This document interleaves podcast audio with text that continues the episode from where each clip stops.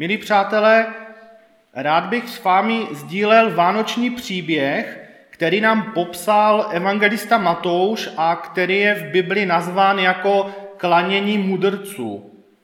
Příběh o následování hvězdy, putování do Jeruzaléma a pak do Betléma, nalezení zaslíbeného krále a předání královských darů.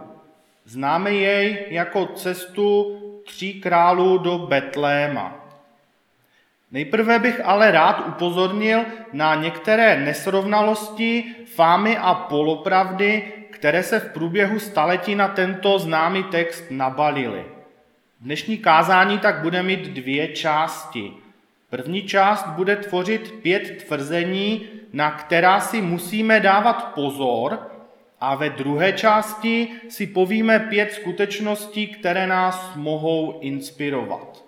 Nuže, první část kázání fake news ve vánočním příběhu klanění mudrců.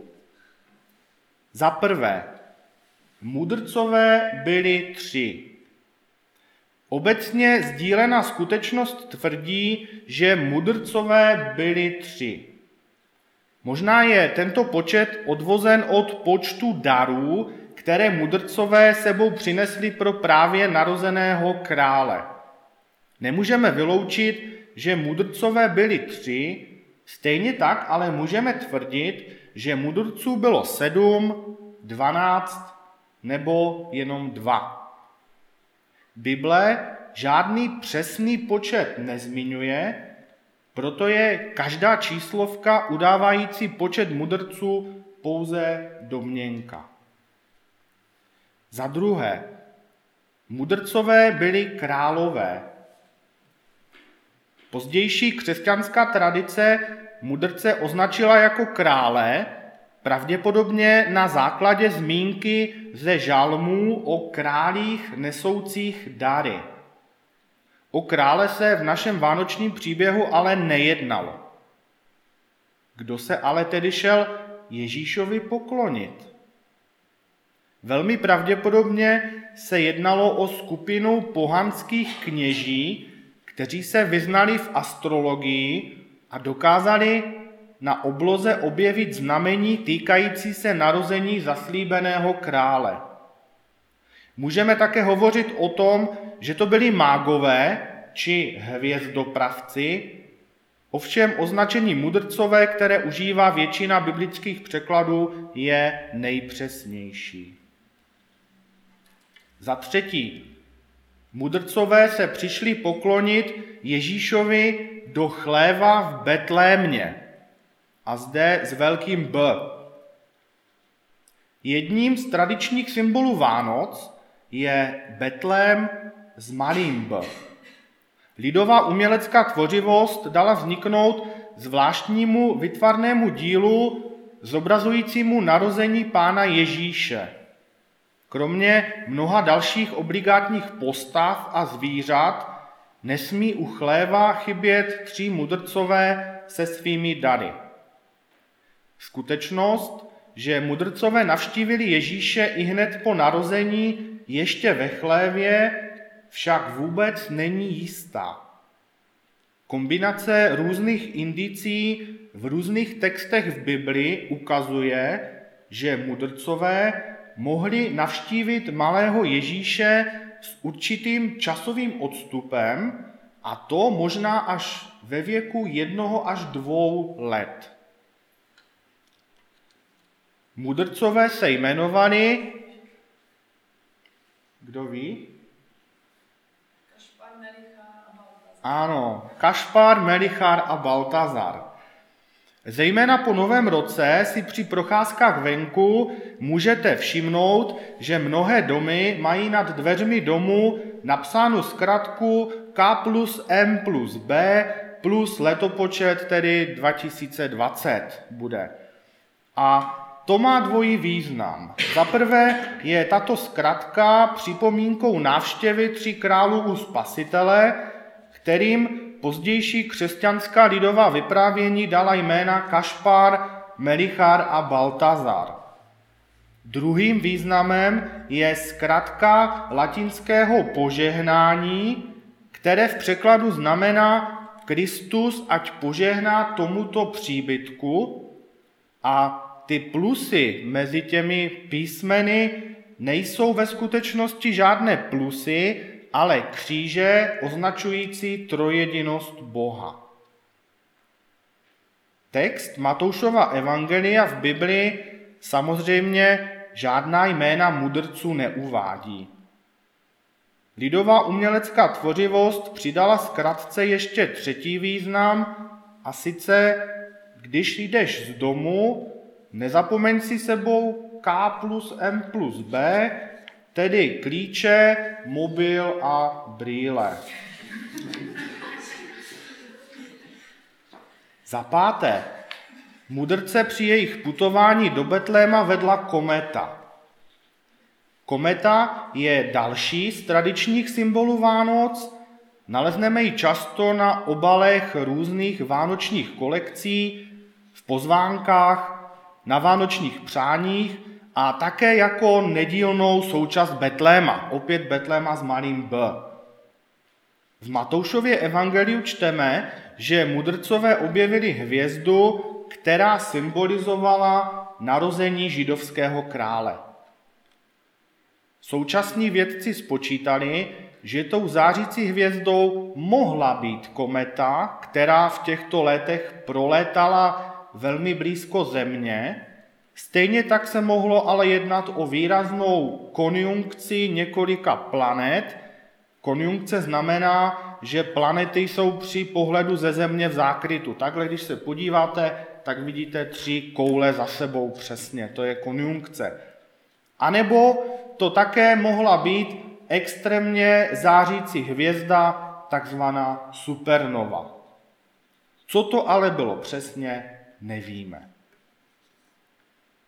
Když si to nyní zhrneme, Bible nezmiňuje, kolik bylo mudrců, jak dlouho šli, odkud šli a jak se vlastně o narození židovského krále dozvěděli. Tyto skutečnosti můžeme pouze odhadovat. Není ale podstatné, že to nevíme přesně. Pokud by pán Bůh těmto informacím dával velkou důležitost, zajisté bychom se je dozvěděli přesně a konkrétně. Ve druhé části kázání se podíváme na pět inspirativních skutečností týkajících se postav mudrců ve vánočním příběhu o narození židovského krále Ježíše Krista. Za prvé, mudrcové viděli na nebi něco více. Každý člověk, který v dané době pohleděl na noční oblohu, mohl vidět miliony hvězd a pouze jednu z nich výraznější a jasnější. Na tom není nic zvláštního, ale mudrcové byli při pohledu na nebe ohromeni právě tou jednou zvláštní hvězdou. Ta hvězda byla totiž znamením krále. Jen mudrcové uměli najít na obloze plné hvězd boží sdělení o narození pravého židovského krále. Dneska bychom mohli říci, že takoví lidé vidí jinak nebo umí číst mezi řádky. Lidé Bohu milí umí nalézt v obyčejných věcech neobyčejná poselství či sdělení. Přeji nám, milí přátelé, abychom mezi tyto lidi patřili také. Přítomnost Božího ducha umožňuje mnohé obyčejné věci vidět neobyčejně. A tak tam, kde ostatní lidé vidí hvězdu, boží člověk nalézá znamení krále. Za druhé, mudrcové na znamení hvězdy reagovali skutkem. Je velmi pravděpodobné, že většina lidí by na objevení hvězdy jako znamení krále reagovala pouhým konstatováním faktu. No tak jsme objevili znamení židovského krále. Je fajn, že to víme, je to zajímavé, ale nás se to nijak netýká. Mudrcové z vánočního příběhu ale reagovali úplně jinak. Věděli totiž, že se jedná o naprosto výjimečnou událost a rozhodli se, že u této události nesmějí osobně chybět. Nechali všeho a vydali se na dlouhou cestu s nejistým koncem. Ale také s důvěrou, že to, co nyní učiní, je to správné.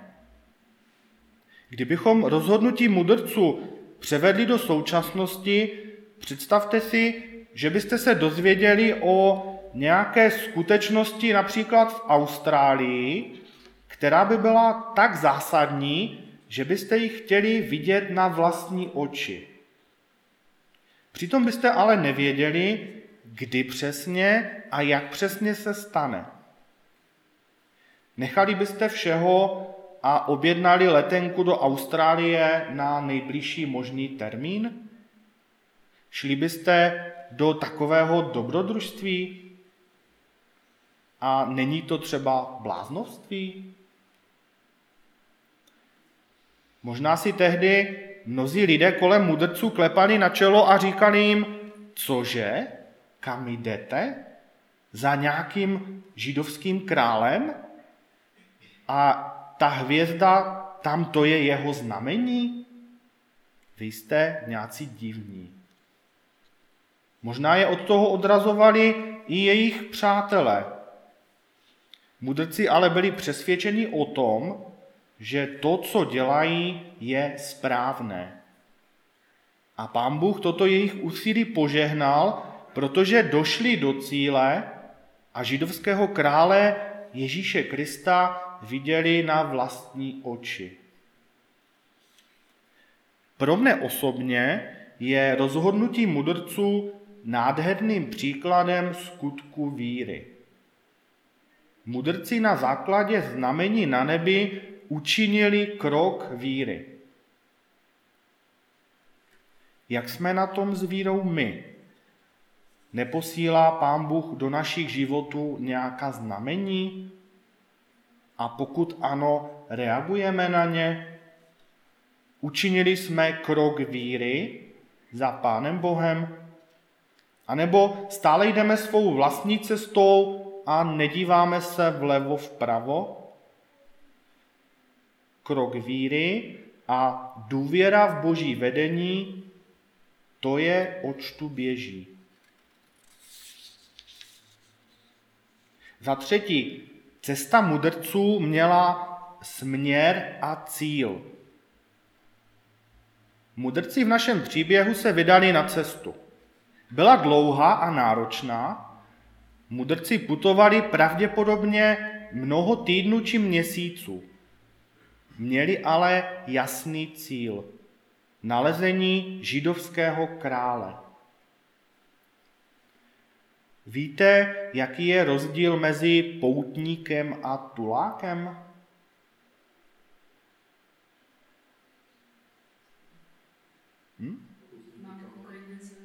Cíl. Tím rozdílem je cíl. Poutník má jasný cíl a putuje k cíli. Třeba dlouho, kdežto tulák se jen bezcílně toulá. Mudrci ve vánočním příběhu byli poutníci. Kam patříš ty, milí posluchači? Jsi tulákem nebo poutníkem? Máš ve svém životě jasné cíle? A nebo jen tak životem proplouváš od ničeho k ničemu, ode dneška k zítřku, ze dne na den a tak dále. Mudrcové měli cíl a měli také správný směr. Může se totiž stát, že máme správný cíl, ale nemáme správný směr. Mudrcům, kteří putovali za spasitelem, ukazovala správný směr hvězda. Hvězda byla pro mudrce takovou GPS navigací. A v Bibli čteme o tom, že tato hvězda je přivedla přímo do Betléma, kde se narodil Ježíš, boží královské dítě. Pán Bůh vede lidi, kteří mu důvěřují tak, aby se nestratili a nezabloudili. Za čtvrté, mudrci se setkali s Ježíšem. Putování mudrců bylo korunováno úspěchem. Došli do cíle, do Betléma, kde se setkali se zaslíbeným králem Ježíšem Kristem. A nebylo to jen takové obyčejné setkání. Bible nás informuje, že dítěti se opravdu dostalo královských poct. Mudrci před Ježíšem padli na kolena, klaněli se mu a obětovali mu přinesené dary. Přemýšlel jsem nad tím, jestli měli mudrcové představu o tom, jak ten král bude vypadat. A oni nalezli malé dítě. A věřili tomu tolik, že se mu opravdu klaněli jako židovskému králi. Vnímáte v tom ten paradox? A všimněte si prosím ještě drobného detailu. To dítě je opravdu v centru pozornosti. Sám evangelista totiž v popisu té události klade dítě na první místo, což je velmi neobvyklé. My tam čteme, mudrcové vešli do domu a uviděli dítě z Marii. Tedy nejprve dítě a potom až Marii. To je zvláštní. Nikdo z nás by tohle neřekl, že by dal na první místo malé dítě a potom až rodiče. Ale to odpovídá významu toho dítěte. Vždyť se narodil král. A celá ta událost setkání s Ježíšem je velmi zvláštní. Mudrci, kteří po dlouhém putování konečně docházejí cíle své cesty, vcházejí do domu, kde se nachází obyčejné malé dítě, možná to bylo ještě miminko. A oni v něm opravdu vidí toho zaslíbeného krále. Několik zvláštních cizinců se obyčejnému dítěti klaní jako králi. A tak jako si na počátku cesty mudrců mnozí kolem nich klepali na čelo, stejně tak si asi mnozí klepali na čelo zde na konci jejich cesty. A takto takové lidi popisuje starozákonní prorok Izajáš. Budete stále poslouchat a nepochopíte. Ustavičně budete hledět a neuvidíte, neboť obrostlo tukem srdce tohoto lidu, ušima nedoslýchají a oči zavřeli, takže neuvidí očima a ušima neuslyší, srdcem nepochopí a neobrátí se a já je neuzdravím.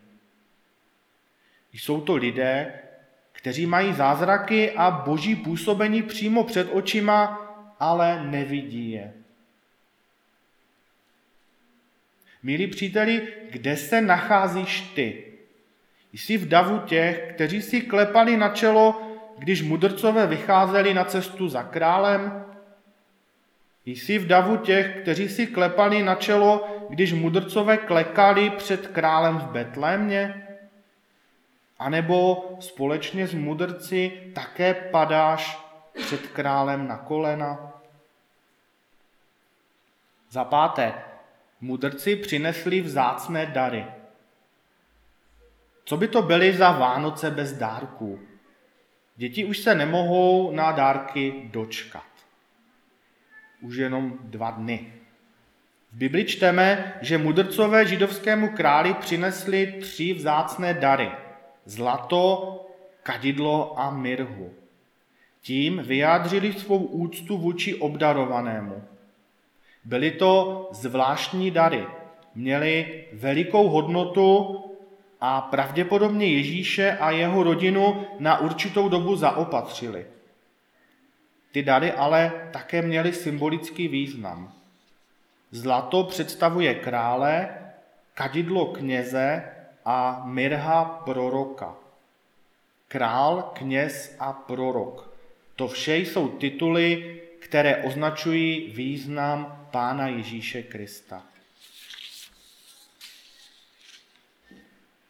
Milí přátelé, dnešní kázání bylo inspirováno vánočním příběhem putování mudrců za hvězdou krále. V první polovině jsme hovořili o pěti fake news, česky tedy zkreslených informacích týkajících se interpretace tohoto příběhu v dnešní době. Ve druhé polovině jsme přemýšleli nad pěti skutečnostmi tohoto příběhu, které nás mohou inspirovat.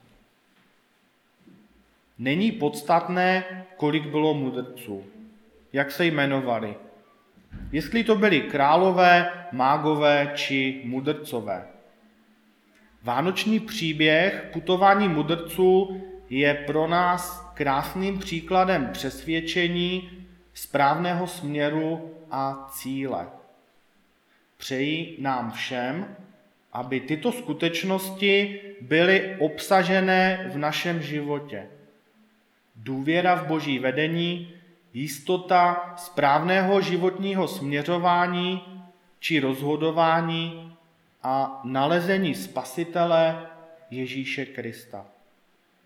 Přeji vám požehnané vánoční svátky a vše dobré v novém roce. Amen.